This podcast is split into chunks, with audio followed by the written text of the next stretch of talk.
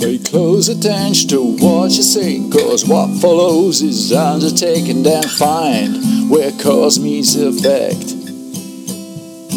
I must always watch all of my thoughts, Can turn the effect into cause. Observe and don't be afraid.